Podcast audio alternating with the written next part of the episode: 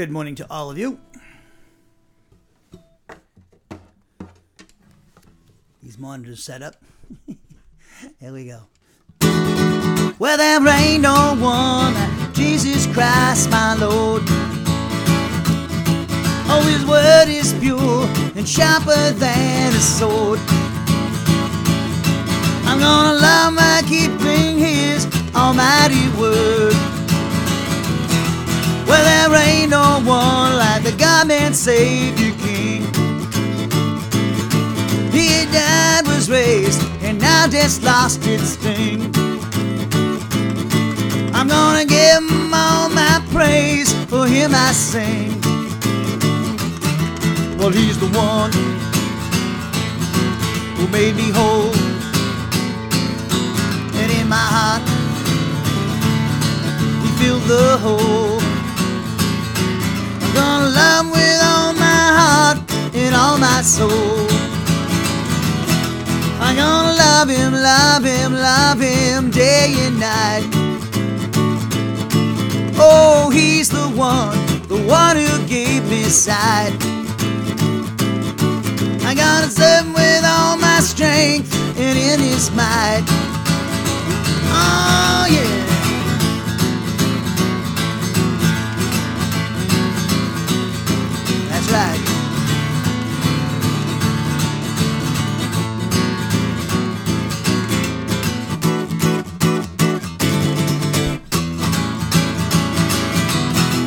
Well, there ain't no one like the Lamb who's on the throne. He's the one who is the stumbling stone. He's the only light this world has ever known. Oh, he's the one who made me whole. And in my heart, he filled the hole. I'm gonna love with all my heart and all my soul. I'm gonna love him, love him day and night. He's the one, the one who gave me sight. I'm gonna serve him with all my strength and in his might. Well, there ain't no one like the Father's only Son. His cross gives us the victory, the battle's won. And now I rest in all the work he's done. Ah, well, he's the one who made me whole. And in my heart, he filled the hole. I'm gonna love with all my heart. I'm gonna love him with all my heart. I'm gonna love him with all my heart and all my soul. Yeah, yeah. All right, good morning again. I'll be right back with you. Let me hang up my guitar.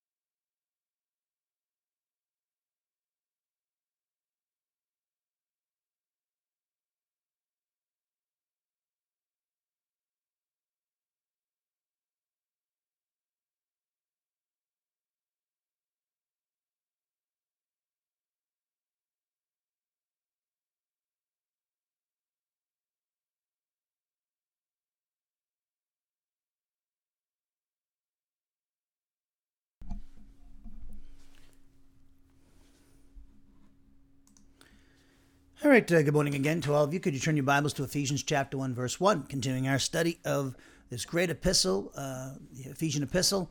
And uh, so we'll be uh, looking at today the first of three hours in Ephesians 1 5. And today we'll be looking at the first assertion there that the Father elected the church age believer, you and I, by predestinating us. And we'll talk about what that is all about. And uh, so uh, as this will be, uh, again, a three hour study. In the Also in the in the future, next uh, like on uh, next Tuesday, this coming Tuesday, we'll be looking at the second assertion, the B part, where it teaches us that adoption as sons was the purpose of the Father predestinating the church age believer. And then next uh, coming this coming Thursday, we'll be looking at the, the, the C part, I call it, which is the the third assertion, which is that love was the reason why the Father predestinated you and I as church age believers. So that is what we'll be looking at in the next three classes as we continue our study of Paul's epistle to the Ephesians, which, as we pointed out, is not just to the Ephesian Christian community, but was a circular letter and uh, whose destination was all the various churches in the Roman province of Asia. And uh, Paul wrote this, of course, during his first Roman imprisonment around 62 AD. Uh, while waiting his appeal before Caesar, he, he uh, was uh, released from that imprisonment, that house arrest. And uh, so he wrote this toward the end of that first Roman imprisonment. And Colossians was probably written around the same time, and Philemon, of course, and Tychicus delivered all three of those letters. So uh, that's what we'll be looking at. And today, Lord's Supper, first Saturday of each month, uh, we uh, observe the Lord's Supper. And so I have my bread and my juice here. And uh, so we'll be uh, uh, continuing our study with the Ephesians. And also at the end of the lesson will be a segue into the Lord's Supper to observe the communion elements as we do the first Saturday of each month. And also for those of you might, um, might be new to the ministry, uh, we're an expository type ministry. My name is Bill Wenstrom. I'm pastor ordained in 1998 at Grace Bible Church in Somerset, Mass. Uh, I was um, I moved to Huntsville back uh, this past last August. Uh, excuse me, last July, I should say, just before Fourth of July. And prior to that, I was three years in Massachusetts, and uh, and then prior to that, I was uh, 18 years in Iowa, in the Cedar Rapids, Iowa area. I had two church plants there. Left there in two, June of 2019 and uh, came. I went to Massachusetts to help my uh, parents who are elderly. My mother has dementia, so and then I, I moved here in July of uh, this past uh, in 2022. And so I'm the pastor at Doctrinal Bible Church as well. So I continue to write and teach for Wenstrom Bible Ministries three times a week. Tuesday, Wednesday, and Thursdays, and Saturdays at 11 a.m. Central Time. We broadcast uh, live through uh, YouTube. And then I've, i continue to write uh, my, my, materials on our wenstrom.org site, as you can see on the board. That's our main website. We have other websites as well. We have um, we have uh, Faithlife Sermons website, which you can access to the homepage of Wenstrom Bible Ministries, wenstrom.org. We also have podcasts, Amazon Music, uh, Spotify, and iTunes. Uh, that uh, you just search for us under Wenstrom Bible Ministries, and uh, and so Doctrinal Bible Church, I teach there on Wednesdays at 6:30 p.m. Central Time, and then on Sundays I have two sessions, approximately about an hour each, and as a break in between. And uh, so we uh, we uh, uh begin services around 9:30 a.m. Uh, on uh, on Sundays. And you, we're, if you're in the area, we're at it's Doctrinal Bible Church. if you Google me, you'll see the church and you'll see the address, and you'll be connected to our my Wenstrom.org site. So um, it's 1215 Russell Street Northeast in Huntsville. 1215 Russell Street Northeast, Huntsville. The address is on our Wenstrom.org site. And uh, our, we don't rec- uh, videotape our classes yet there. We will be in the not too distant future, I'm hoping. And uh, we record all of our audio classes, audio of these classes, and they're actually updated, uh, up, uh, uploaded to our podcast at Wenstrom Bible Ministry. So you'll see it says uh, broadcasted in Doctrinal Bible Church, Huntsville, Alabama. And also, if you look at Wenstrom.org, you'll see the you, you can listen. It says it has a blurb about Doctrinal Bible Church, and uh, so. Uh, that's what we do. All of our we have also on our Wenstrom.org page. We have over over 1,700 written articles. That's right, 17 written articles in, D, in PDF format on the exegesis and exposition of the various books we've done over the last 25, 30 years, and then different doctrinal subjects. Uh, there's a lot of stuff um, uh, set up like in a systematic theology, and then also Greek word studies and different personages in the Bible, all kinds of stuff, and prep school materials. All of it you can download for free. A lot of this is all book ready, and uh, but uh, and also we um, my I write my own Christian music, and you can download that from the Wenstrom.org site. You'll see these tabs says music, written library. Just go there. Classes we broadcast all of our classes. We record in video and audio. The MP3 and four MP3 and MP4 recordings uh, prior to August of 2019, 2019 were on our Wenstrom.org site. But since then, starting in uh, August of 2019, all of our MP3 and MP4s are on our Faith Life Sermon site, which you can uh, access uh, through Wenstrom Bible Ministries as you look at the homepage. Just scroll down on it. And then we have a YouTube page. We've had been on YouTube since 2011, and I have playlists for all the studies we've done over the years and the music. I recorded and videoed my me performing my music on Christian music, and uh, I'm in the process of trying to get a lot of uh, stuff uh, professionally recorded. I, I finished one song, "Don't Grow Weary," that I did in the last collection of songs that I did in Iowa. So that was done, and uh, I'd like to eventually, um, you know, I'll, I'll eventually uh, maybe I'll play it live here for you one time on with the recording. But anyways, uh, that's what uh, and um, that's what we do. If you uh, uh, if you'd like to um, um give to the ministry, uh, you can. Uh, people write a check to us, or they use PayPal. if you write a check to us, it's Wenstrom Bible Ministries.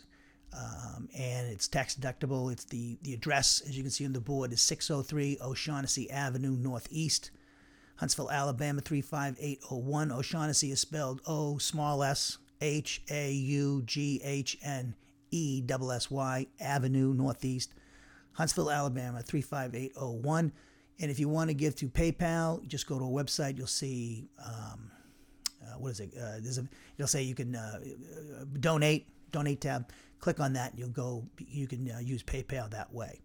So uh, that's who we are, and uh, and we're an expository type ministry. That means we go to the various books of the Bible, uh, verse by verse, paragraph by paragraph, book by book. We alternate between Old Testament, New Testament. In between books, uh, we do various doctrinal subjects. Like before, we did uh, started Ephesians. We did the pa- series on the pastor teacher.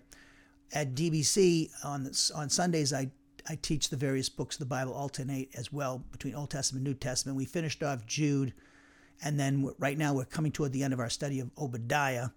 And then uh, we'll be going back to the New Testament in 2nd and 3rd John, and then back to the Old Testament. But on Wednesdays, we do various doctrinal subjects. So right now we're doing a study on bibliology. We we finished off the Trinity. It was our first study on Wednesdays at DBC. And then we uh, finished off, uh, uh, what was it? Um, we're doing inspiration now. We'll be finishing on that off, that series, this Wednesday.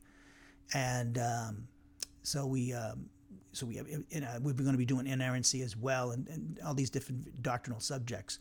And gee, what was what was that uh, the study that we did? The first study, oh, whatever, I can't remember.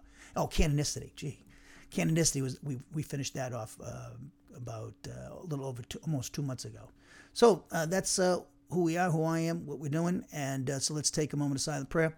As we do, we take a moment of silent prayer to examine ourselves to determine if we're in fellowship with God, because any mental, verbal, or overt act of sin that we knowingly commit will cause us to lose fellowship with the Father, Son, and the Holy Spirit. But according to 1 John 1 9, if we confess our sins to the Father, He, God the Father, is faithful and just to forgive us our sins. In other words, He purifies us from each and every wrongdoing. We maintain that fellowship by obeying the Spirit who speaks to us through the Scriptures which He's inspired. And that's when we're obeying the commands of Ephesians 5:18 to be filled with the Spirit and Colossians 3:16 to let the word of Christ richly dwell in our souls. So if there's anything bothering you, disturbing, or distracting to you, do what 1 Peter 5 7 says. Cast all your anxieties upon the Lord because he cares for you. So with that in mind, with our heads bowed and our eyes closed, let us pray.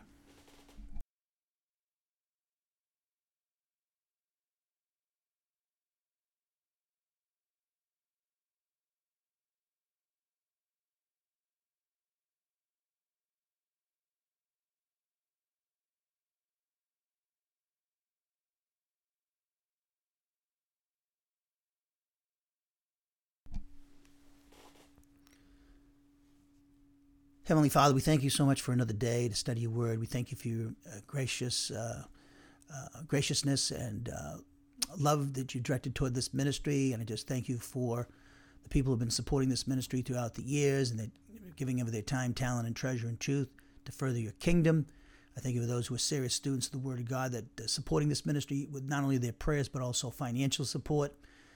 And I pray you would raise up more individuals to do that if you are willing. And also, uh, just thank you for the group I have at uh, Doctrinal Bible Church here in Huntsville. Thank you so much for them, and those who are listening to me live right now and uh, on through YouTube, and uh, also through the, uh, watching or listening uh, to our rec- classes on our website or ver- other various podcasts that we have and media platforms that we employ. And thank you for each and every person. And I think of this study in Ephesians, I pray it would be a great blessing to the body of Christ. And today, I pray that by the power of the Spirit, you'll help me to uh, communicate uh, this subject of Ephesians 1 5 that you elected us by predestinating us in eternity past. And I pray you would help me to do this with reverence and respect and power, and use me mightily as your instrument, and help me to be sensitive to the Spirit's guidance and direction. I also pray, Father, for uh, those in the audience that are your children. Help them to learn by the Spirit and make application. Uh, work mightily and powerfully through them, and please break down any barriers sin and Satan might put up there, hinder that from happening. And also, uh, any unsaved uh, people and people who are not yet Christians that are listening in or watching for whatever reasons they are. Thank you for them, and I just pray that by the Spirit, by the power of the Spirit, they'll be able to understand the gospel so that they can make a decision to either accept or reject your Son, Jesus Christ, as Savior. And we know that you desire all people to be saved and come to an experiential knowledge of the truth. So, Father, we pray, Father, that the recordings will function properly. We pray no problems with YouTube. Thank you for their service. I pray it would function properly and there'd be no problems with the recordings, the video and the audio, and uploading these things to our various websites, podcasts, and media platforms that you so graciously given to us. And I pray you would use them mightily and protect them from the evil one. So, Father, we pray for this service in our Lord and Savior Jesus Christ's name, your Son, the King of Kings and the Lord of Lords. Amen. If you haven't turned there already, please go to Ephesians chapter 1, verse 1. And as I said before the opening prayer, we'll be looking at the first of three hours today in Ephesians 1 5. And uh, today we'll be looking at uh, the first part of the verse, which is which I identify as uh, one, uh, Ephesians 1 5a. Uh, and we'll, today we'll be noting the Father elected the church age believer by predestinating them. And this was done, as we'll see, in eternity past. And uh, and so we're this will be our constitute our 18th hour in this series in this book. And uh, as we pointed out in our introduction briefly by way of review for those who might be coming in late to the study, uh, the Ephesians was not only, as I said before the opening prayer, written to the Christian community in Ephesus, but also the various Christian communities in the Roman province of Asia. We, this is indicated by a, it was a circular letter, and this is indicated uh, by a couple of factors. One, we pointed out uh, it was uh, there was no personal greetings to people in Ephesus, which we would expect since Paul spent three years. He had his ministry.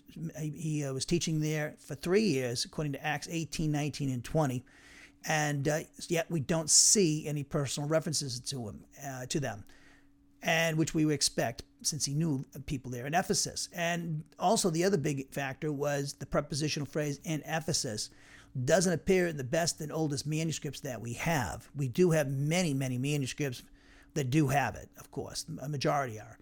But uh, there's many, the oldest and the best don't. And so we also noted that uh, a man named Marcion in the ancient world, he saw this same epistle, but it was called the Epistle to the Laodiceans. And, and many people, myself included, think that Paul, when he refers to the Laodicean letter, at the end of Colossians, was it Colossians 4.18? He's talking about Ephesians, which we know as Ephesians. So it was a circular letter. It was intended for not only the Ephesian Christian community, but the various Christian communities in the Roman province of Asia, like the seven churches of Asia you see in and uh, Revelation 2 and 3, those chapters. And of course, First John, as we pointed out at the end of the first century, was a circular letter as well, as we pointed out for those who studied First John with me back at Marion, Iowa. And uh, Paul wrote this. Uh, this is not a pseudonymous letter. The church rejected pseudonymity. Tertullian, in his letter, uh, work on, on baptism, uh, identify uh, asserts that there was a man pastor who wanted who revered Paul, wanted to increase his fame, wrote a letter to a church which uh, posing as Paul, and they uh, they um, they dis, uh, they got him out of the ministry. They they uh, they uh, disciplined him, and then Paul, as we pointed out in Second Thessalonians chapter three, verses seventeen and eighteen. Uh, he rejected pseudonymity. He, he says it's at the end of Second Thessalonians 3 17, 18, he says, This is my authenticating mark.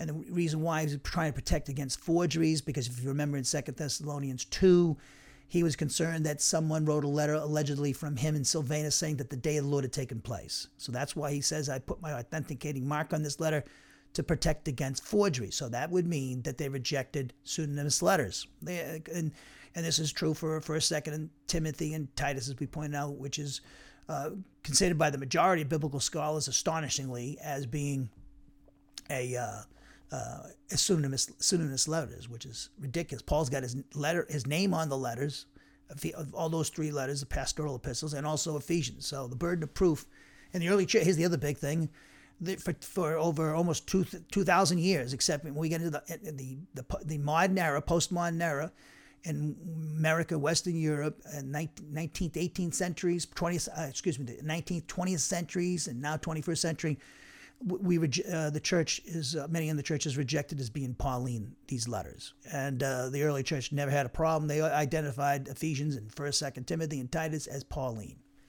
So to me, the, the they, they, those who believe it's these letters are pseudonymous are uh, barking up the wrong tree. They've been refuted, and the evidence is against them, and they have the burden of proof is on them, and they haven't been, they haven't convinced anybody that those except for themselves. So uh, then we have uh, the first uh, the identification of Paul in verse one and the beginning of the letter. It's a typical Greco-Roman uh, letter uh, written in the first century. and it was in the the then we have the we have a spirit inspired greeting in verse 2, where Paul, as we pointed out, uh, wanted the recipients of this letter to uh, have them, uh, he wanted the grace of God as manifested through the contents of this epistle, spirit inspired letter, to uh, the contents to be manifested in the lives of those who he's writing to. And, uh, and this would result in peace in them as individuals and when interacting with each other. The purpose of this letter, as we pointed out, is maintain. Uh, Paul was concerned about maintaining the unity of the Christian community uh, through uh, the function, through the pro, uh, the practice of the command to love one another. We pointed that out in our introduction in Ephesians chapter four, verses one through three, which begins the the um, the imperative section of the the letter. The first three chapters were indicatives. We call it the indicatives of the letter, and then the application, the imperatives come in verses four, five, and six the application of the first three chapters comes in four, chapters four, five, and six. So he's concerned about the practice of the command to love one another to maintain that unity in the Christian community. He's a little concerned about, as he is in Romans, uh, that uh, that uh, the the Jewish Christian community and the Gentile Christian community get along, and uh, because it was a culture shock for the Jews uh, interacting with the Gentiles, different uh, lives that had nothing to do with each other prior to the baptism of the Spirit on the day of, uh, uh, when with Cornelius in Acts chapter 10. So it was difficult for J- Jewish Christians to adapt to the Gentile Christian community interacting with them because prior to uh, the baptism of the Spirit, they had nothing uh, to do with each other. And uh, so uh, th- this is where we're at in the letter. And so let's look at, well, as we've been doing, let's read the first 14 verses. and, you know, verse 5 is, for Ephesians 1 5, before we read them, Ephesians 1 5 is set in the uh, in, in, the, in what we call the the preface of the letter. It's a, in a form of a doxology. It's triadic. We have a triadic pattern in verse 3. We have a triadic pattern in verses 3 through 14. And what I mean by that is all three members of the Trinity are mentioned in verse 3 and also throughout the contents of this letter. So in verses 3 through 5, or 3 through 6, we have the uh, Paul talking about the work of the Father in eternity past and uh, which was for the praise of the Father's glory, as, as we saw in verse 6. And then verses 7 through 12 talk about the work of Christ on the cross and redeeming us. Uh, that was for the Father's praise of his glory, as we saw in verse 12. And then verses 13 and 14 speak of the work of the Holy Spirit at our justification, which was also, according to verse 14, to the, for the praise of the Father's glory. So uh, this is a, a, a, quite a letter. It's got a lot of great things in it, and and several tri- triadic patterns and two great prayers that actually are hinges uh, to the various sections in this letter. So let's look at Ephesians chapter 1. We'll read again the first four, 14 verses and then look at verse 5 in detail. And so today I'll uh, read from the ESV. I, I, you read from the Net Bible, NIV, ESV, and uh, sometimes I'll read from the Lexham Bible and NRSV. I read from my own translation, which I'm going to read from in a moment too. And I highly recommend get the Net Bible because you can get it online free. And, uh, you know, ditch those King James and the New King James. really, uh, you do yourself a favor. We don't speak in, in King James English anymore. And so there's so many great translations out there. Don't buy the lies by people saying, the King James only crowd saying, oh, it's, you know, uh, it's a conspiracy. They, they, they're, they're changing God's word. They don't know what they're talking about. All due respect, they, they're ignorant of textual criticism. They're ignorant of, you know, the King James crowd, uh, King James translators, which, by the way, the King James is a magnificent translation. It's beautiful. Trouble is, we don't speak that way anymore. And English has changed significantly. That's why we need new translations all the time. Language, this our language, English language is dynamic. It's changing all the time. So, get it. Not, you can download the net. You can uh, go access the Net Bible online for free, and they get great notes, and you learn a lot too. Not just as for uh, for uh, pastors, but for lay people. So, you've heard what I said. Please go and get make sure you get a modern translation and the King James is keep it in your library. King James is beautiful and everything, and it's done. It had a big influence in the world for a long time, but it uh, it's the King James translators themselves in the original preface. They were looking forward to the day that we're now in. That's right. Read if you can you can find that preface somewhere. You'll you'll see that they were anticipating other translations. So let's look at uh, Ephesians 1 1. We'll read from the ESV today. Paul, an apostle of Christ Jesus, by the will of God, to the saints who are in Ephesus and are faithful in Christ Jesus, grace to you and peace from God our Father and the Lord Jesus Christ. Blessed, here we got the, have the uh, introduction to the letter here. The, uh, excuse me, the verses 1 and 2 of the introduction. Now we have the body of the letter beginning here with this preface. Blessed be the God and Father of our Lord Jesus Christ, who has blessed us in Christ with every spiritual blessing in the heavenly places even as he chose us in him before the foundation of the world, that we should be holy and blameless before him. In love, he predestined us for adoption to himself as sons through Jesus Christ according to the purpose of his will, to the praise of his glorious grace with which he has blessed us in the beloved. In him, the beloved Christ, we have redemption through his blood, the forgiveness of our trespasses, according to the riches of his grace, which he lavished upon us in all wisdom and insight, making known to us the mystery of his will, according to his purpose, which he set forth in Christ as a plan for the fullness of time to unite all things in him, Christ, things in heaven and things on earth. And he'll do that during the millennial reign, as, as we'll see. In him, Christ, we have obtained an inheritance, having been predestined according to the purpose of him, who works all things according to the counsel of his will, so that we, who were the first to hope in Christ, might be to the praise of his glory. In him, you also, when you heard the word of truth, the gospel of your salvation, and believed in him, you were sealed with the promised Holy Spirit, who, the promised Holy Spirit, is the guarantee of our inheritance, rewards for faithful service. And uh, until we acquire possession of it at the rapture of the church, and uh, to the praise of his glory. Let's look at verses 3 to 5 in my translation on the board. The God, namely the Father of the Lord ruling over us, who is Jesus Christ, is worthy of praise namely, because he is the one who has blessed each and every one of us by means of each and every kind of spirit appropriated blessing in the heavenlies in Christ. For he does, uh, for he chose, excuse me, each and every one of us for his own purpose because of him alone, Christ, before creation, in order that each and every one of us would be holy as well as uncensurable in his judgment. Verse 5 He did this by predestinating each and every one of us for the purpose of adoption as sons because of his love through Jesus Christ for himself according to the pleasure of his will. So Ephesians 1 5 is what we call a participial clause, which asserts that the Father uh, predestinated each and every church age believer for the purpose of adoption as sons because of his love for them through Jesus Christ for himself according to the pleasure of his will. So this uh, participial clause identifies the means, as we'll see, by which the Father elected for his own purpose each and every church age believer because of his Son before creation, in order that each of them would be holy and uncensurable in his judgment. So, therefore, this indicates that the Father elected the church age believer, you and I, by predestinating them for the purpose of adoption as his sons because of his love for them through Jesus Christ for himself according to the pleasure of his will. So, this participial clause is modified by five prepositional phrases. So, uh, the first one is the uh, prepositional phrase, and here it is the Greek on the board. The transliteration's right here, and the it's ace huiothesian, and uh, this is translated for the purpose of adoption as his son. So ace huiothesion is the translated for the purpose of adoption as sons, and it's presenting, this prepositional phrase is presenting the purpose for which the Father predestinated each and every church age believer through Jesus Christ. And of course, we'll be going through that in our next class on Tuesday.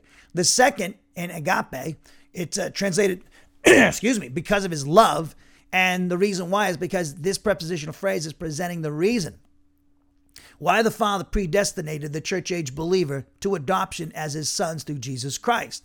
The third prepositional phrase, dia uh, Jesu Christo, uh, Christu, excuse me, dia Jesu Christu, translated through Jesus Christ. This prepositional phrase indicates that Jesus Christ is the Father's personal agency through whom he predestinated the church age believer for the purpose of adoption as sons. The fourth prepositional phrase, eis auton, translated for himself by myself, emphasizes the identity of God the Father. He's the referent here. It, this prepositional phrase, eis auton, it emphasizes the identity of the Father as adopting church age believers through the personal, intermediate agency of his Son, Jesus Christ, because of his love. It also, this prepositional phrase also expresses the idea that the Father, predestinating the church age believer, for the purpose of adoption as his sons because of his attribute of love through Jesus Christ was for the benefit, quote unquote, for of himself. And the fifth and final prepositional phrase, which is kata tain eudokian to thelematos autu, which is translated according to the pleasure of his will by myself. Now, this particular prepositional phrase, the last one in the verse, it expresses the idea that the Father, predestinating the church age believer for the purpose of adoption as his sons, for his purpose alone, through Jesus Christ, corresponds to the pleasure of his will. In other words, people, it this prepositional phrase it was uh, is uh, saying that it was according to his the Father's will to predestinate us for the purpose of adoption as his sons for the for his purpose alone, because of his love through Jesus Christ. So therefore, uh, we, as we noted, Ephesians 1 5 presents the means by which the Father elected for his own purpose each and every church age believer because of his Son before creation in order that each of them would be holy and uncensurable in his judgment. So, therefore, this would indicate that the Father elected for his own purpose each every church age believer because of his Son before creation in order that each of them would be holy and uncensurable in his judgment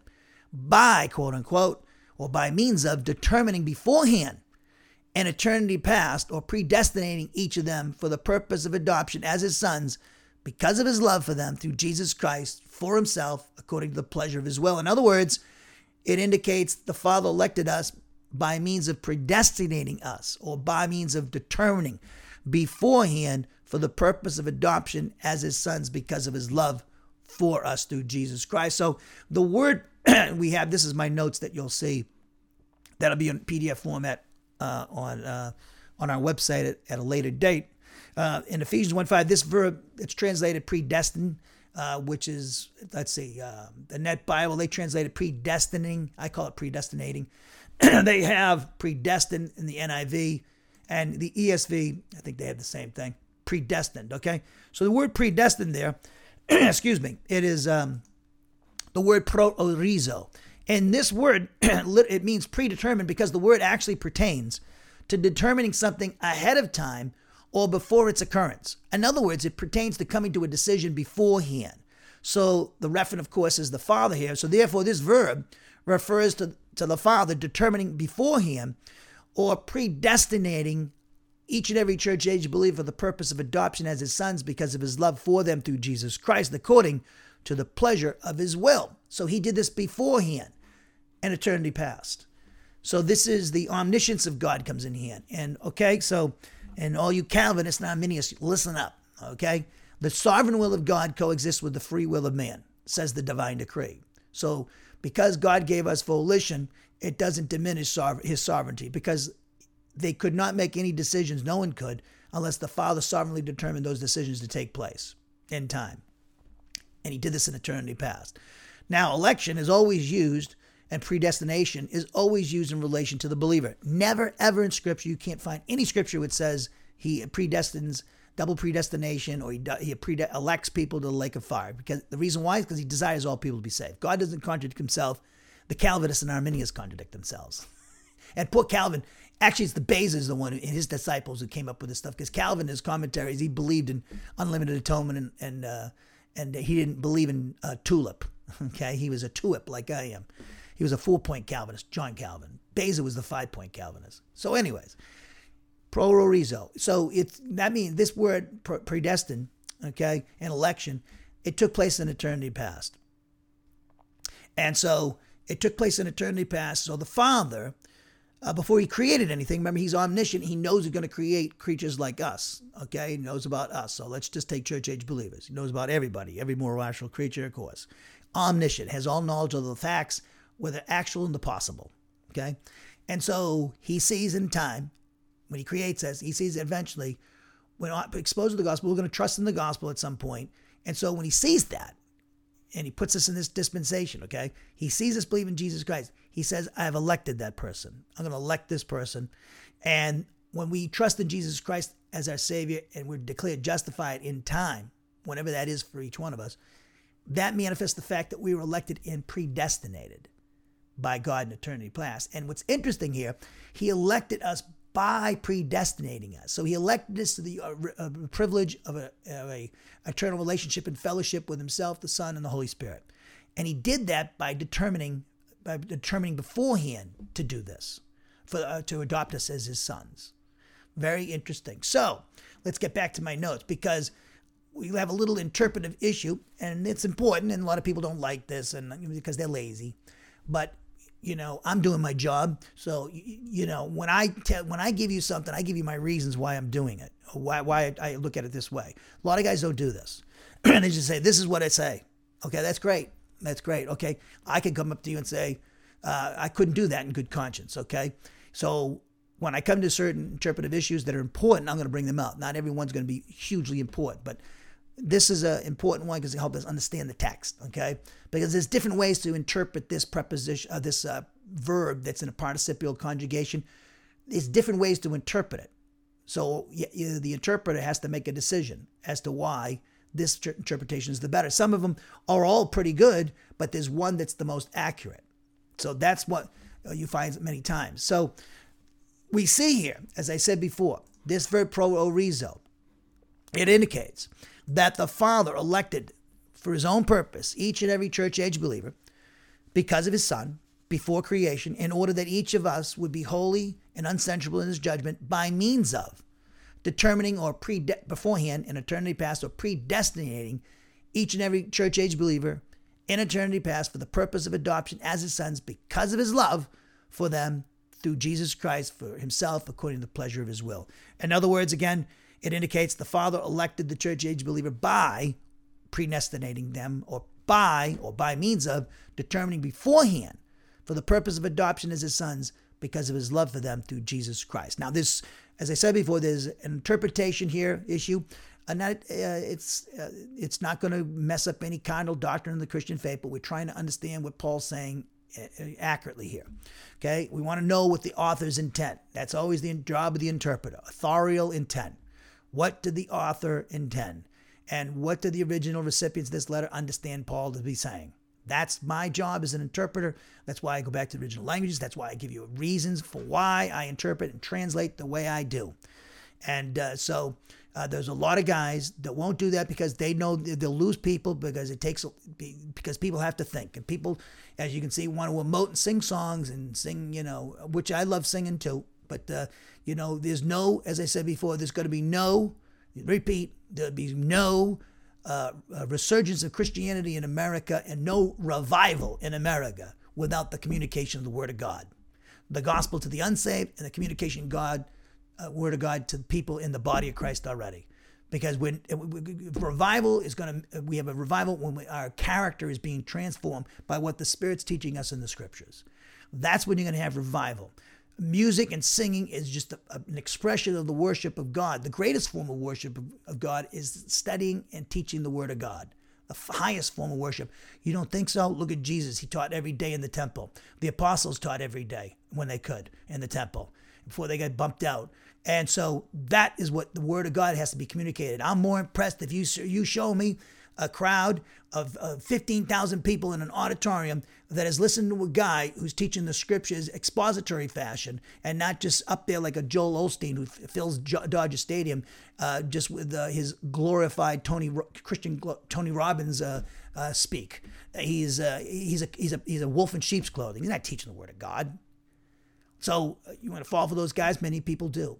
but it's you know I'm more I'll think there's a revival going on when there's a guy teaching the word of God. He really is teaching the word of God, not jumping up and down doing, putting on a performance.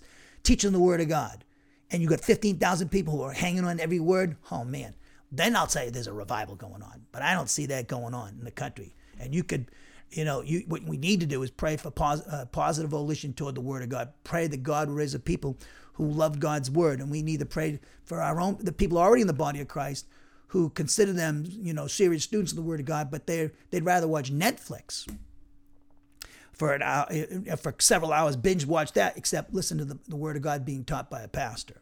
And so uh, we need. I'm, I'm, I'm trying to do my job as a pastor, which is to interpret, and, and then we could talk about application.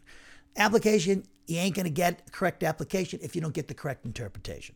So, again, we see that this Paul saying with this participial clause in Ephesians 1 5.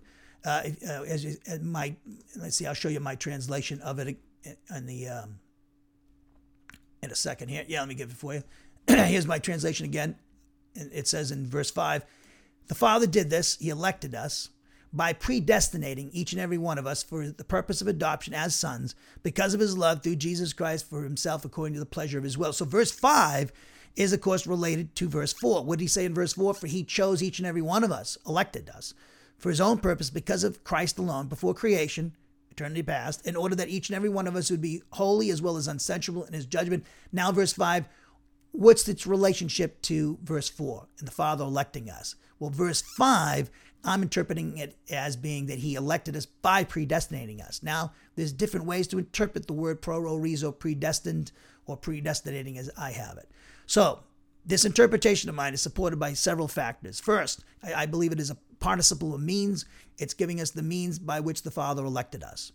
This verb pro orizo in verse 5. So, first, the first reason for doing this, I'm giving my reason, my, my reason for doing uh, uh, my interpretation. First, the causal participle, which it could be interpreted as, precedes the main verb, which in our context is the verb eklegomai, which appears in verse 4. Here, it's following the main verb. So, some people think this is a a causal participle. He elected us because he predestinated us. And uh, I, I don't believe that's right. I think uh, the it's a participle of means. Secondly, the participle means usually follows the main verb, which is the case here with the verb pro proorizo following the verb eklegomai, which appears in verse 4. So a participle means fits better the, the use of the, uh, uh because it follows its main verb, whereas the uh, we see that in the causal participle, it usually precedes it, though it can follow it. Okay. Thirdly, as we noted in our study of Ephesians 1 4, the prepositional phrase anato, because of him alone is how I translate it, is marking Paul, the recipients of this letter, and their faith in Christ, the justification, as well as their union identification with him, as the reason why the Father chose them before the foundation of the world in order that they would be holy and unblemished in his judgment. So he's already told you the reason why in other words. So causal participle would probably be unlikely. So the Father elected the church age believer, church age believer to possess an eternal relationship and fellowship with himself and the other two members of the Trinity because in his omniscience he saw that we would trust in uh, in time his son Jesus Christ as Savior. This faith at their justification resulted in the Holy Spirit identifying them with his son in his crucifixion, death, burial, resurrection, and session right hand of the Father. In fact, church age believers were adopted by the Father as his sons because of their faith in Jesus at justification, as well as their identification with him in his crucifixion, death, burial, resurrection session at the Father's right hand. Furthermore, as we noted, the action of both verbs, pro proorizo, predestined, and eklegomai, chose or elected, took place in eternity past. Thus, the Father elected the church age believer in eternity past, which the former identifies as predestinating them to adoption as his son. So the purpose of electing them was so that they would be blameless and uncensurable in his judgment, as we pointed out. And the Father, and the purpose of predestinating them was to adopt them as sons. To be the Father's sons, they would have to share his holy character and nature, which is why they must be holy and uncensurable in his judgment, like his one and only Son, Jesus Christ. And this is supported by the fact that Ephesians 1 4 asserts that the church age believer was elected because of their faith and, and identification with Jesus Christ while Ephesians 1 5 asserts that they were predestinated to adoption as his sons because of his love through Jesus Christ. In other words, Jesus Christ is both the reason why they were elected and he was the personal intermediate agency through whom they were predestinated to adoption as his sons. So, therefore, the means by which the Father elected church age believers in eternity past to be holy and unsensual in his judgment was by means of determining beforehand in eternity past or predestinating them in eternity past to adopt them as his sons because of his love for them through the work of his son Jesus Christ on the cross and their identification with him through the baptism of the Spirit. So we see here that predestination is an election took place in eternity past, and we're saying that um, election, uh, election was uh, pre- took place by means of predestinating the church age believer. So in eternity passed, the Father looked down the corridors of time we could say. Uh, and he saw that you and I would make a decision to trust in Jesus Christ the Savior. He had a plan for us. He at that he said, "I see that they're going to believe." He didn't coerce our volition. He just saw that we would do that if we, if we and he decreed us to make decisions for and against the gospel, and we just believed in Jesus Christ. So at that moment, he in eternity past, when he sees that, he says, well, "I'm going to elect that person. I'm going to do it by predestinating them. I'm going to elect them to the privilege of an eternal relationship and a fellowship with myself, the Son, and the Spirit. And I'm going to do this by means of predetermining or beforehand to do this, to adopt them as sons. So, predestination, people, and we can see this from Romans 8 28 and 29. Predestination is sharing the destiny of Jesus Christ, people. So now we have a personal sense of destiny. You and I should have a pre- personal sense of destiny as I said, we should be defining ourselves because of our union identification with Christ. And we should be defining ourselves in the fact that we are elected to predestinated in eternity past by the Father to share in the destiny of Jesus Christ, who sits at the right hand of the Father and, is going to, and rules over all of creation and every creature, and we're his bride. We're connected to him intimately. He's the vine, we're the branches. He's the bridegroom, and we're the bride. And he is the, uh, the, uh, the head, and we're the members of his body. You can't get any, he, he's the chief cornerstone, we're the stones of the building. There are many metaphors and analogies about our intimacy with Christ. So define yourself to your according to your relationship with Jesus Christ. Romans 8:28. These are, this is from my notes, which is going to be when um, I put my exegesis and exposition of Ephesians 1:5 on our Wenstrom.org page. We'll also be putting it on Academia Edu page that I have. Um, that'll be before the Wenstrom.org page. And so um, this is this uh, little uh, excursus on predestination will be in that article on Ephesians 1:5. So Romans 8:28 and 29 teaches that the Father predestined predestinated the Christian to be conformed to the image of his son Jesus Christ. Look at Romans 8:28 please, and I'll be reading from the Net Bible.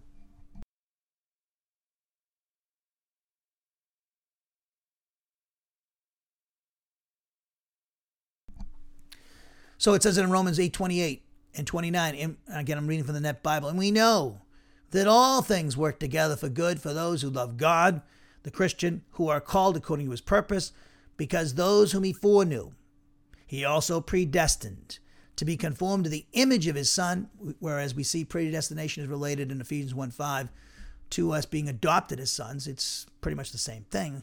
So he says, because of those whom he foreknew, he also predestined to be conformed to the image of his Son, that his Son would be the firstborn among many brothers and sisters. That's why he had, it says in Ephesians 1 5, he, he predestinated us to be adoption to, for adoption as sons. Okay. And so Jesus is his son by, you know, because he's a second member of the Trinity. And we would be by adopted uh, sons, uh, and therefore we become brothers and sisters of Jesus Christ because of that adoption. Okay. And then it says in verse 30, and those he predestined, he also called, that's effectually called, and those he called, he also justified, and those he justified, he also glorified. So we see that uh, on the uh, my notes on the board, Ephesians 1 5, on the other hand, teaches that the church age believer was predestined by the Father in eternity past for the purpose of adoption as sons. And Ephesians 1:11 teaches that predestination is related to Christian's eternal inheritance. It says, in Christ, from the Net Bible translation of Ephesians 1:11. In Christ we too have been claimed as God's own possession since we were predestined according to the the one purpose of him who accomplishes all things according to the counsel of his will so that we who were the first to set our hope in Christ would be to the praise of his glory. So the scriptures, as I said before, they teach that the sinner does determine his own destiny in the sense that he must respond to God's initiation and invitation through the presentation of the gospel to enter into a relationship with him by making the non meritorious decision to accept by faith Jesus Christ as Savior. The scriptures teach that God seeks out the sinner in order to save the sinner. The sinner from save him from his wrath. The sinner who is spiritually dead does not have the capacity or the desire to seek out God. And the fact that God has to seek out the sinner in order to present him the gospel so that the sinner can make a decision to accept by faith his son as Savior or reject him indicates that the salvation of men is based upon God's initiative and sovereign choice. So therefore, God is is sovereign in predestinating the Christian and electing the Christian because the salvation of human beings is based upon God's initiative and not the sinner's faith in Christ. Why? Because the sinner has no capacity or desire to seek out or establish a relationship with God because they're spiritually dead.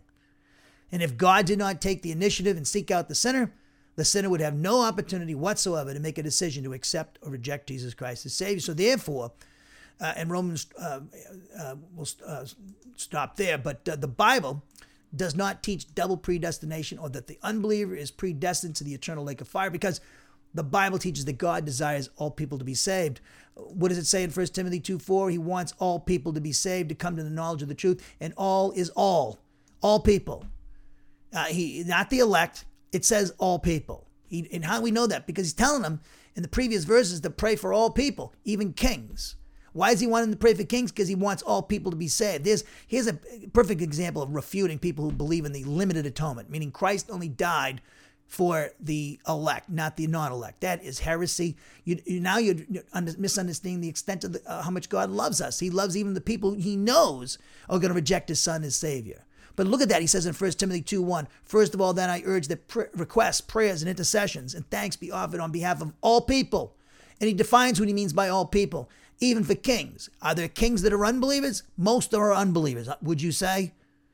Okay? Even for kings and all who are in authority, that we may lead a peaceful and quiet life in all godliness and dignity. This verse is telling you what he means by the all people. In verse 1, such prayer is for all is good and welcome before God our Savior. Why? Because he wants all people to be saved.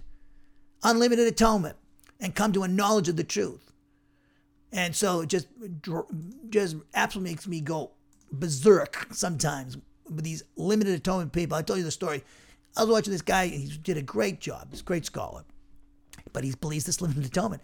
He, he, he he's you know he's going he's doing a hermeneutic study, and I was watching it. It was on video, and it was like he did a great job. Then he gets to the end of the series pretty much, and he says he believes in limited atonement. It's like, how in the world do you get to be living in atonement with the knowledge you have of hermeneutics and you know you're very skilled, you know, but you know what? He still got it wrong. Just goes to show you we can get it wrong. You could know Greek and Hebrew, you could know you could teach classes on hermeneutics and still interpret the scriptures wrong. That's why we have to be so humble when we approach the study of the scriptures. And we have to understand before we go interpret the scriptures that we do have pre, you know, we have a, you know, prejudices. We have to be, it's everybody has them. So we have to, before we, when we come in to interpret the scriptures, we have to be aware that we have these things because we don't want us, uh, our, our view or our theological construct that we learn from somebody else or from some seminary or some pastor to influence what the scriptures say, which might contradict that theological construct. Okay? So, in other words, let the scriptures speak for themselves and let let's go where the evidence leads us. You know, a lot of times we can, if we have to be wary of what we already know and believe as the you know change you know um, influencing our interpretation. The, the passage might be saying something totally opposite to what your theology was in the past. So this is what happened to this guy who was very talented, you know, very gifted, but he he messed up unlimited atonement. It's uh, and if I could show him just just look at those first four verses, First Timothy, it's pretty clear. He he wants all people to be saved. There's just no question about it. I don't know how. I, I think uh, I said him, you know, uh, set him down. And just, you of course, I'm not going to be very gentle. Of course, I'm just just saying it's just amazing to me that this happens. And of course, you know, there's people probably say, I can't believe Wenstrom is, you know, still believes in, you know, dispensationalism. Whatever. So Second Peter 3 9, here's another good one. The Lord is not slow concerning his promise, as some regard slowness, but is being patient toward you, because he does not wish for any to perish, but for all to come to repentance. And so, and we know that he desires all people to be saved because of also he the Father sent his Son to be the propitiation for not just the sins of the church, but for the entire human race. What did it say? In First John 2 1, my little children, I'm writing these things to you in this letter so that you may not sin. But if anyone does sin, we have an advocate with the Father, Jesus Christ, the righteous one, and he himself is the atoning sacrifice for our sins. Ours, speaking of the church, not the Jews, Jewish believers, ours in context. Me in the in the recipients of this letter, our sins. That's what he's talking about. And not only for our sins, the church, but also for the whole world. I don't know how you could be any more explicit than that. But you know, it can it doesn't matter to some. Look at it says in 1 Timothy 4. 4.10, it says in 1 Timothy 4.10, or first, look at verse 9, we'll start there. This saying, 1 Timothy 4.9, reading from the Net Bible again, this saying is trustworthy and deserves full acceptance. In fact, this is why we work hard and struggle because we have set our hope on the living God, who is the Savior of all people. And then he says, especially believers. So he's making a distinction between believers and all people. So, election and predestination is related to only believers. Nowhere in scriptures does it say that God elected the, the, unbeliever to the lake of fire. That contradicts his desire to see all people get saved, and that's why he couldn't prede- he predestination is always related to believers as well. The same reason election is always related to uh, believers and never the non-believers.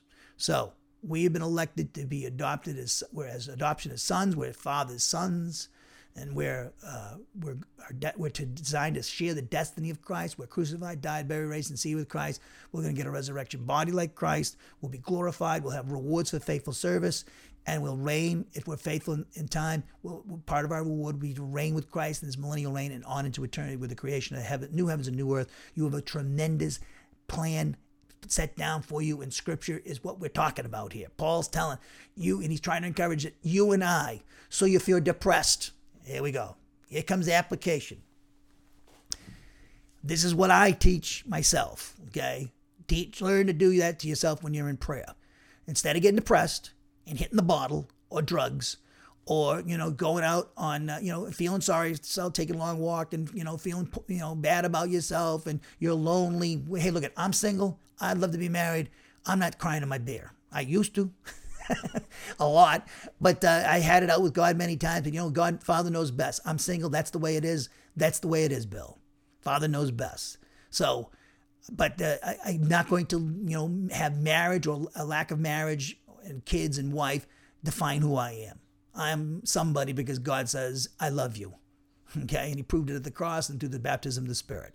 So, and, and every day. So, I don't get, I, I deal with that you know, I'd love to be married and have kids like the rest of my family. You know, I'd like to have grandchildren. That ain't gonna happen. Okay, and so therefore, uh, I have to make application, and the application is, you know, I, I'm I'm going to look at the spiritual things, the blessings I have, and not the material blessings or the temporal blessings, because eventually, even if I had kids and grandchildren, and all that, and a, wife, um, they're going to be taken away from me, and I'm going to be taken away from them, one or the other. But the one thing that never gets taken away is God's the personal sense of destiny I have my eternal relationship and fellowship with God. That's mad. God loves me. I'm his child. I'm his son. He loves me with a love that's eternal. Nobody loves me like Jesus and the Father and the Spirit. Nobody. And that's the same for you as a believer. Okay? So stop feeling bad for yourself. Stop being depressed. You know, just because the, you know, just because things, hey, trials and tribulations, we must do many trials and tribulations, Paul said, we must enter the kingdom of God. This is the way it is. If they, Jesus suffered, are we higher? Are we greater than the master? No, we're we're going to do it. The, the world's going to hate us like it hate him, hated him. But look beyond that. The big picture. At the end of the day, we win. We are reigning over this earth, and Satan and the fallen angels are going to be uh, imprisoned for a thousand years. Eventually, they're going to lake of fire. Uh, and so, right now, just be occupied with your relationship with Jesus Christ. Ask the Father to help you in prayer, to remind, to, to teach yourself this is what I do with myself. I teach myself and remind myself of these things when I get down. I told you the story. the three years in Massachusetts prior to coming to, to uh, Alabama were the most difficult in my life. I got a mother. I, I, was on the heels. I said this before, and forgive me if, I, if you've heard of it before, but I'm trying to encourage you guys and show you. I know I have to go through this stuff too, like you. A good friend. I lost. Uh, I, I, spent years with Titus, Joey, and Cheyenne in their home, and before that, I, I now I was leaving them. Tyler had uh, had uh, passed away. Okay, a good friend. Okay, I loved that kid. Gone. Within six months of that, I lost another two friends to suicide. I have a mother who's dying of dementia. I got a father who's got a bad heart, could go at any time. He's 84, turned 84 the other day. I had my sister was had all kinds of health problems. She's doing much better. Thank you for the prayers. My brother Kenny, I, he had he got cancer, and uh, and he died within a year of, of being diagnosed with it. Okay, I just lost him last November, you know, and then uh, went, you know, coming to Massachusetts, Wenstrom Bible Ministries, trying to keep that ministry going, and you know the financial pressure, and you know, really, there's in Massachusetts ain't a hotbed for Christianity and no kind of fellowship with other Christians very rarely. Once in a while with Jim and his ministry, and he's busy though with his stuff, and so it was a very difficult time, very very difficult time, and there were many times I just take I'd take my drive, take a drive in this area of Massachusetts I like near my house, and I would take my little, I get over to Starbucks and get my, uh, what do they call it? Um, uh, they had a little uh, drink there. It was honey citrus mint tea. Oh, it's so good. And I drive around. I, I talk. I talk to myself, give myself advice that I would give somebody else that's going through what I'm going through. That's what you got to do, people. And and and and you know, now's the time to bring glory to God. It's easy to glorify God and praise Jesus when you know you got six figures in the bank account. Okay, you got a checking account, savings account, and you're doing well, and you live in a nice home, and you got a beautiful wife or husband, kids, grandchildren, you know, and everything's peachy keen and all that stuff. It's easy to praise God then, and you should. But can you praise God when things are going rough? That's when you really glorify God. Now you're, you're now you're in the angelic conflict. Satan can't stand that when we're praising God when things are going lousy in our life, when we have health problems, when we have family problems, we have this, that, and the other financial problems, and yet we're still praising God, he can't stand it.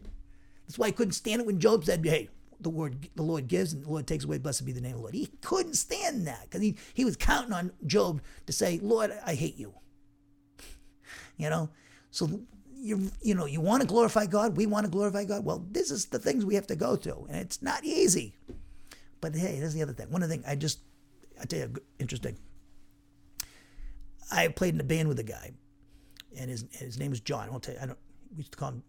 He, he, a great drummer, and uh, I got word from a friend. The guy who led me to the Lord calls me yesterday, and tells me that this mutual friend of ours who we played in the band with, he was an excellent drummer, and uh, I got to speak to. I hadn't speak to him like 25 years, and I got to talk to him several times in great detail when I was in Massachusetts. Well, I got a word yesterday from the guy who led me to Lord, and uh, he said that uh, our friend John had suddenly passed away in his home. Nothing, we don't know. He was, had no no idea why he died. He just no he had any health issues as far as we know, just gone.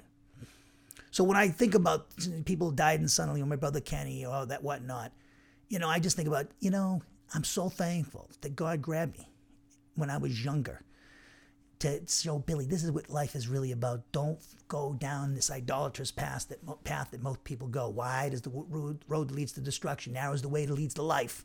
And I'm so thankful. It's a miracle that I'm I'm doing what I'm doing, and I'm so thankful when, especially when things like that happen. Like, oh, because if I go suddenly, you know, it's like I'll be, you know, I'll be like absent from the body, face to face with the Lord.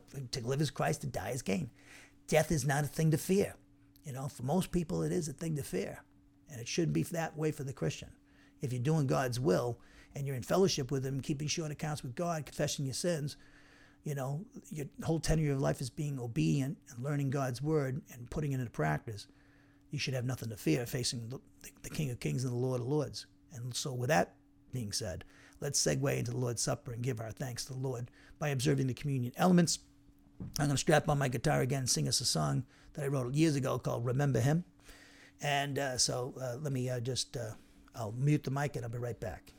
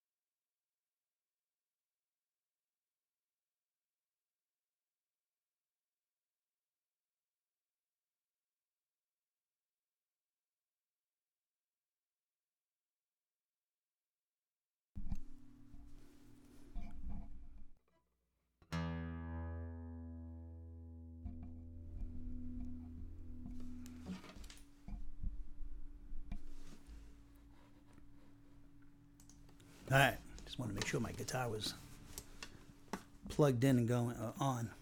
All right. This one I wrote a long time ago for, for the Lord's Supper when I was at GBC.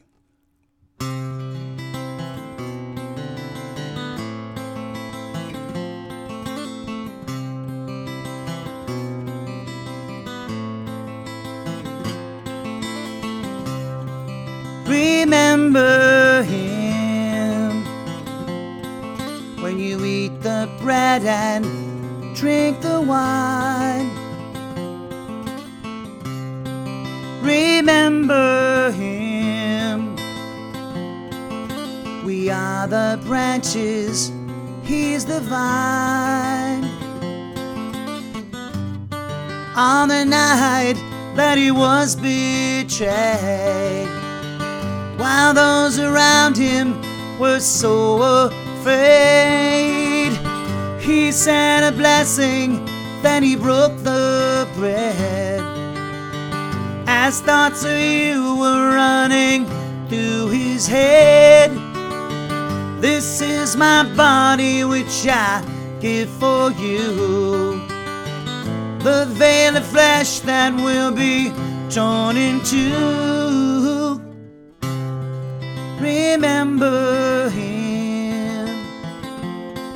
when you eat the bread and drink the wine. Remember him. We are the branches, he's the vine. This cup was poured out for you and me. The man of sorrows died to set us free. For the joy before him, he endured the cross. The bread from heaven came to save the lost. Remember him when you eat the bread and drink the wine. Remember him. Are the branches, he's the vine. For our transgressions, he was pierced right through. Like a sheep to the slaughter, he was killed for you. No greater love could God ever show than to send his son to save our for our soul. Remember him when you eat the bread and drink the wine. Remember him. We are the branches, he's the vine. Remember him. Remember him. Oh, yeah. Remember him. When you eat the bread and drink a wine.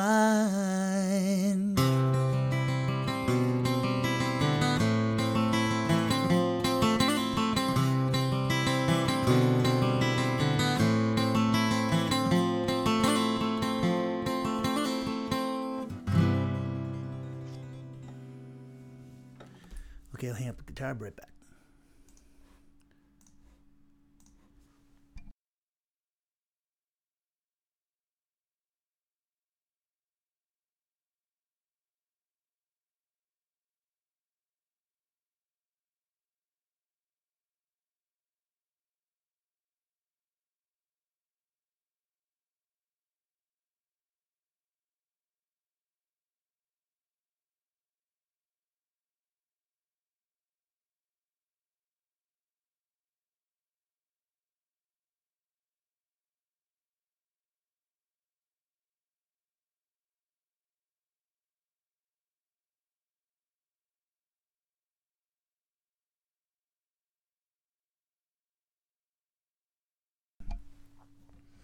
All right, I'm back, And if you could turn your Bibles to 1 Corinthians chapter 11, verse 23.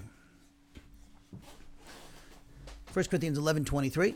And uh, we'll be looking at the, observing the Lord's Supper here. I got uh, juice and the cracker here. So uh, we're bringing into remembrance our Lord and Savior Jesus Christ and his great sacrificial act of love on our behalf in eternity past, where he suffered the wrath of God in our place so that we wouldn't suffer the wrath of God forever in the lake of fire. Uh, we live, he lived the life of perfect obedience required by a holy God in order to have a relationship and a fellowship with him, and we couldn't do that because we're sinners by nature and practice.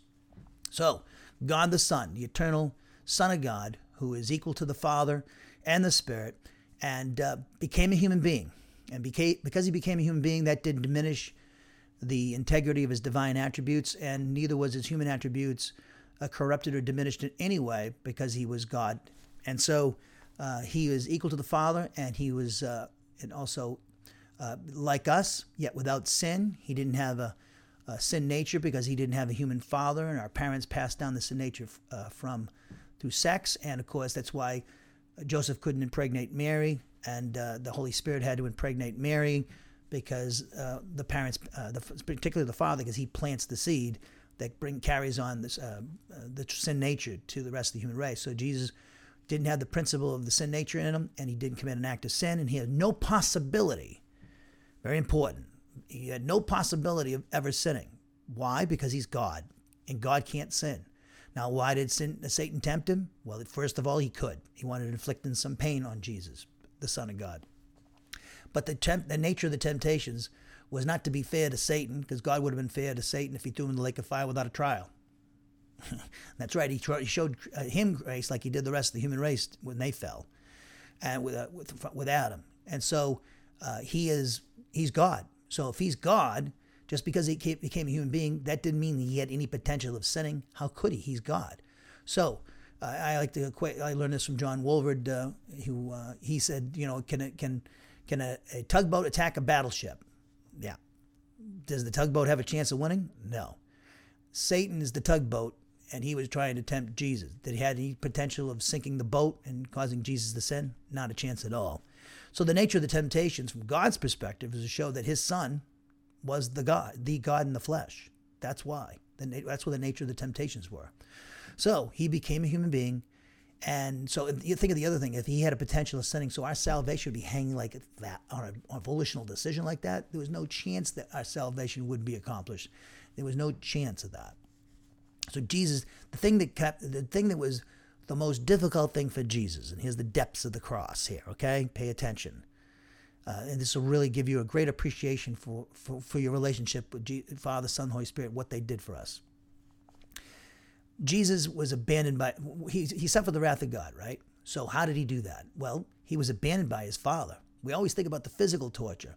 He, was, he suffered two scourgings, he suffered the crucifixion, and then he suffered physical death. He died of his own volition, by the way. The other thing is, he had to suffer the wrath of God in the sense he had to be abandoned by his Father. So he basically experienced what it's like to be under the wrath of God in the lake of fire for those last three hours on the cross, so that we wouldn't suffer the wrath of God in the lake of fire forever. Think about that. So he suffered the torture that we should have suffered. He should have suffered the penalty. He suffered the penalty that we should have suffered. He's our substitute. And he did because he loves us. So all the arguments about God doesn't love his creatures were thrown out the door with that crucifixion. Satan did not want him to go there because he knew his the works his works would be destroyed, and he'd be done. That's why he sent that letter uh, to uh, Pilate's wife to not have anything to do with that righteous man. Satan didn't want that Jesus to go to the cross, but again, Satan, uh, in his in his when he caused Adam to sin, he sunk his own boat at, so to speak, because now he couldn't, you know, God can't, you know, God couldn't do things against people's volition. Satan can't do uh, uh, the human against the volition of a human being. What I mean is this: Satan causes, tempts Adam and Eve to sin. He plunges the whole sin, human race into sin. Now, because he did that, now Satan doesn't want him to go to the cross, but good luck, Satan. You can't stop him. That's the human race. They want to crucify Jesus, the sin nature uh, is now driving them to crucify Jesus, the sin nature among the Jews, the function of the sin nature among the Jewish people, the unregenerate Jews. So, you know, by tempting Adam and Eve to sin, he actually wrote his own ticket to the lake of fire. So, I mean, in that sense, or his own destruction. Because now he couldn't stop these sinners from crucifying Jesus, and he didn't want Jesus to go to just die on the cross. He was kind of hoping he could, he could uh, kill him with the the, uh, the scourgings. That's why he had two of them.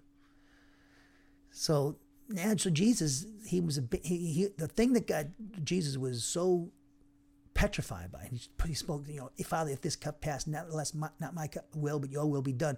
What was he afraid of?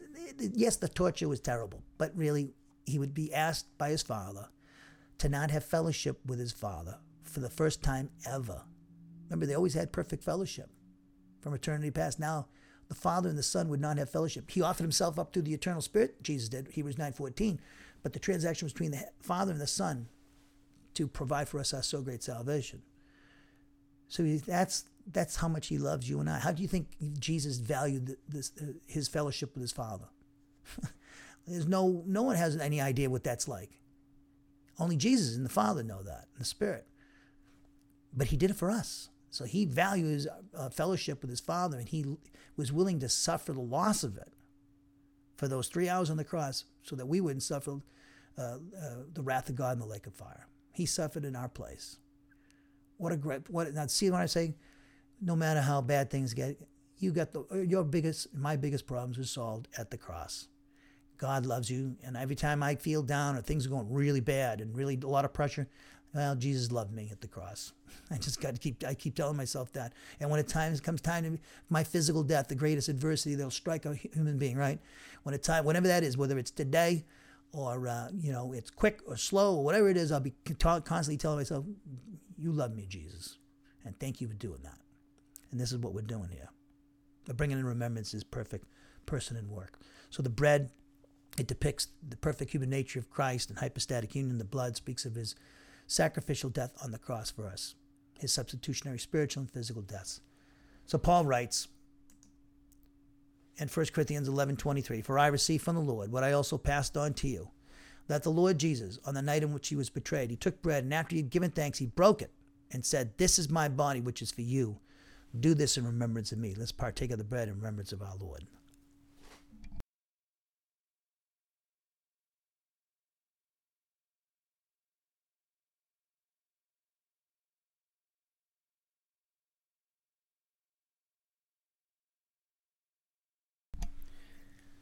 Then in verse 25, Paul writes, In the same way, the Lord took the cup after supper, saying, This cup is the new covenant in my blood. Do this every time you drink it in remembrance of me. Let us partake of the Lord's cup in remembrance of his death on, our cro- on the cross for us.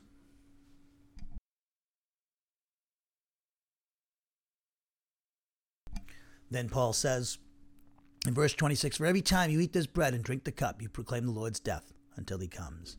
Heavenly Father, we thank you, Father, for everyone here for this lesson today and the observance of the Lord's table. And those who might be viewing this or listening to this through the, uh, the recordings at a later date, thank you for each and every person.